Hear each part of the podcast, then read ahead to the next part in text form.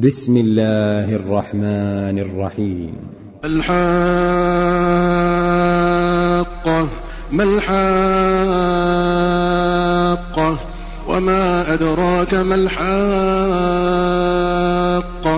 كذبت ثمود وعاد بالقارعة فأما ثمود فأهلكوا بالطاغية. وأما عاد فأهلكوا بريح صرصر عاتية سخرها عليهم سبع ليال وثمانية أيام حسوما فترى القوم فيها صرعا كأنهم أعجاز نخل خاوية فهل ترى لهم من باقية وجاء فرعون ومن قبله والمؤتفكات بالخاطئة فعصوا رسول ربهم فأخذهم أخذة رابية.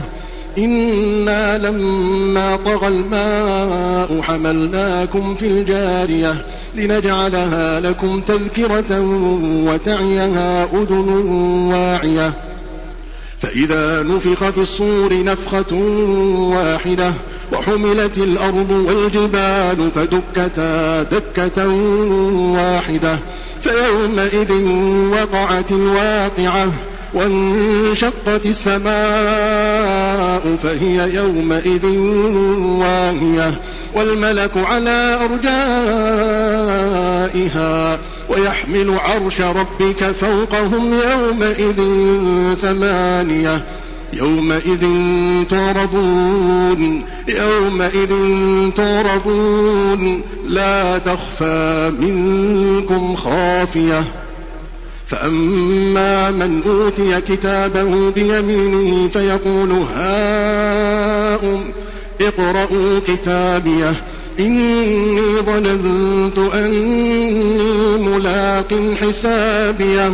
فهو في عيشة راضية في جنة عالية قطوفها دانية كلوا واشربوا هنيئا بما أسلفتم. هنيئا بما أسلفتم في الأيام الخالية. وأما من أوتي كتابه بشماله فيقول يا ليتني لم أوت كتابيه ولم أدر ما حسابيه يا ليتها كانت القاضية.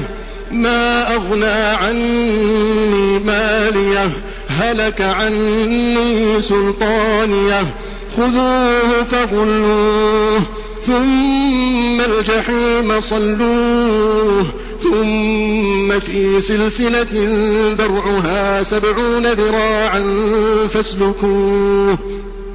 إنه كان لا يؤمن بالله العظيم ولا يحض على طعام المسكين فليس له اليوم هاهنا حميم ولا طعام إلا من غسلين لا يأكله إلا الخاطئون.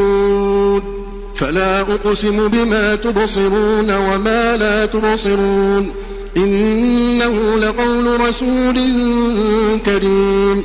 وما هو بقول شاعر. قليلا ما تؤمنون.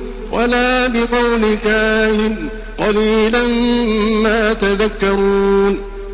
تنزيل من رب العالمين. ولو تقول علينا بعض الأقاويل لأخذنا منه باليمين. ثم لقطعنا منه الوتين فما منكم من أحد عنه حاجزين وإنه لتذكرة للمتقين وإنا لنعلم أن منكم مكذبين وإنه لحسرة على الكافرين وإنه لحق اليقين. فسبح باسم ربك العظيم.